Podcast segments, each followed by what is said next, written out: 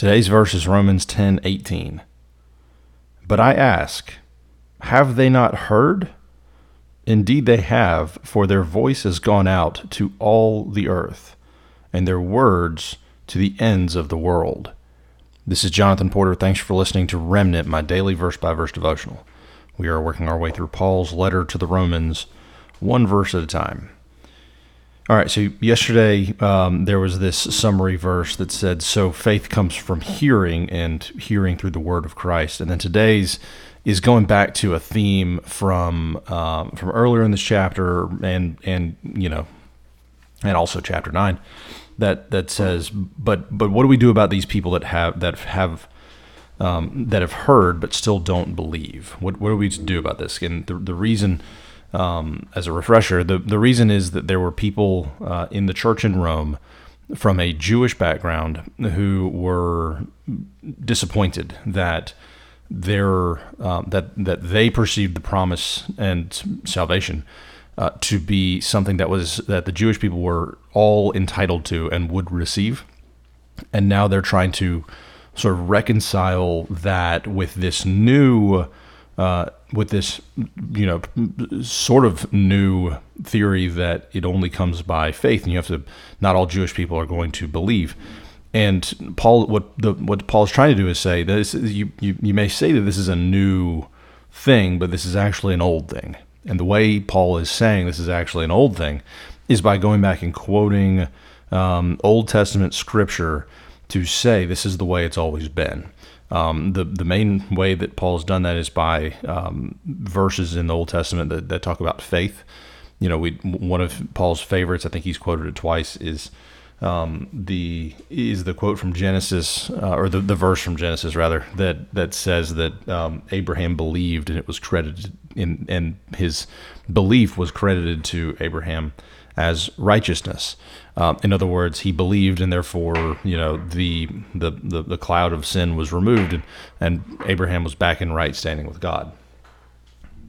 But Paul is is throwing out many others to to, to make this uh, to make the same point that that this is not you know Jesus and Paul who have you know conspired to to to to rid um, Jewish people of, of salvation. He's saying that this is the way it's always been, um, we were just sort of misinterpreting the um, the the promise uh, for generations, and in fact, it's always been about faith. It's always been uh, faith and not just lineage that determines salvation.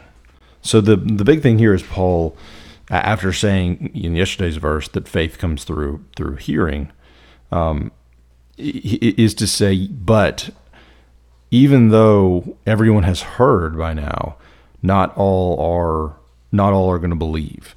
And he's he's saying this because he wants the specifically the Jewish members of the church in Rome to be okay with the fact that not everyone is going to come to faith through hearing.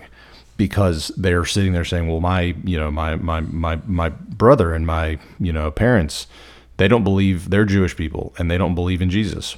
What am I supposed to do about that um, they they keep telling me that that means that um, God has failed them. What what do I do? And, and Paul's trying to ex- trying to explain why God has not failed them. They just they had failed themselves by misreading the promise.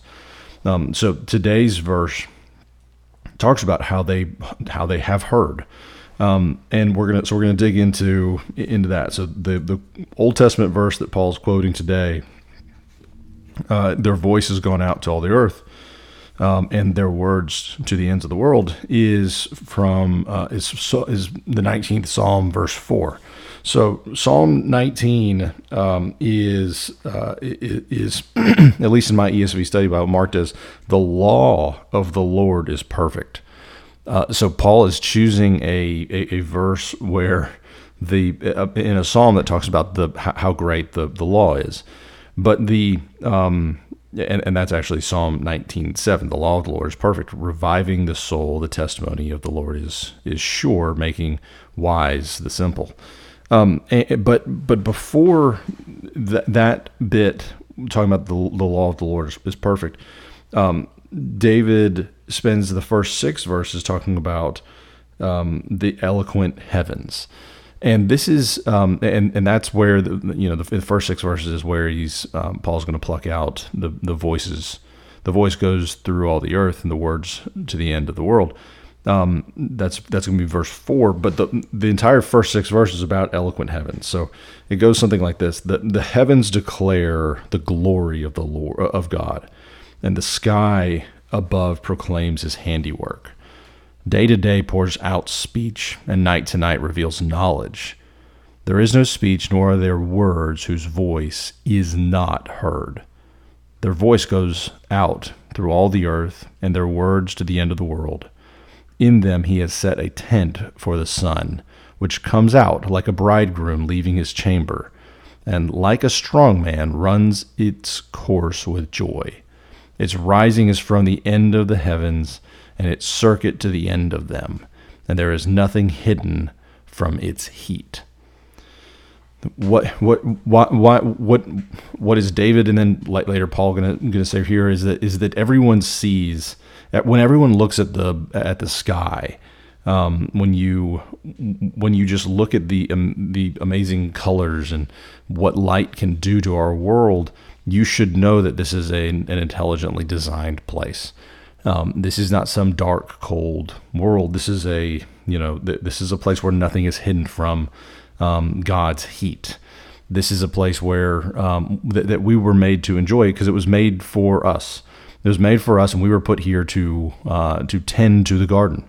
And so um, David is writing this to say that that from all of that, you, that that's all leading into the law of the Lord is perfect because we're on notice that the that the the, the perfect God who created the law um, is here, and we should know that through um, through there being these you know beautiful heavens. Um, and, and, so while that's more of like a general um, that, that that's like a general revelation type thing, Paul's saying that that's also a special revelation. And and so in, in Romans 10 18, what Paul is saying is that because, you know, in I think yesterday's verse, no, or two two verses ago, or somewhere in there, we were talking about how the, the Greeks had, had started coming to Jesus towards the end of Jesus' ministry. Word of Jesus had spread. Word of the, this the, this this carpenter um, who was able to perform miracles and and you know was so wise that he would trump the you know the the most elder rabbis word of that had spread to the ends of the earth. Well, the known earth at that time, not I guess not to like remote villages that we're still just start early making contact with, but but it had gone to the ends of the world. That that's what Paul is trying to say is that Jesus had gone like word of Jesus had spread, and if he'd spread to the Greeks, to the Gentiles, then it, then absolutely there's no excuse for Jewish people um, to to say that they had no idea, um, and that's foretold. That that's what that's Paul's point is that all of this stuff, the fact that people wouldn't would would hear about Jesus but not get him, is biblical.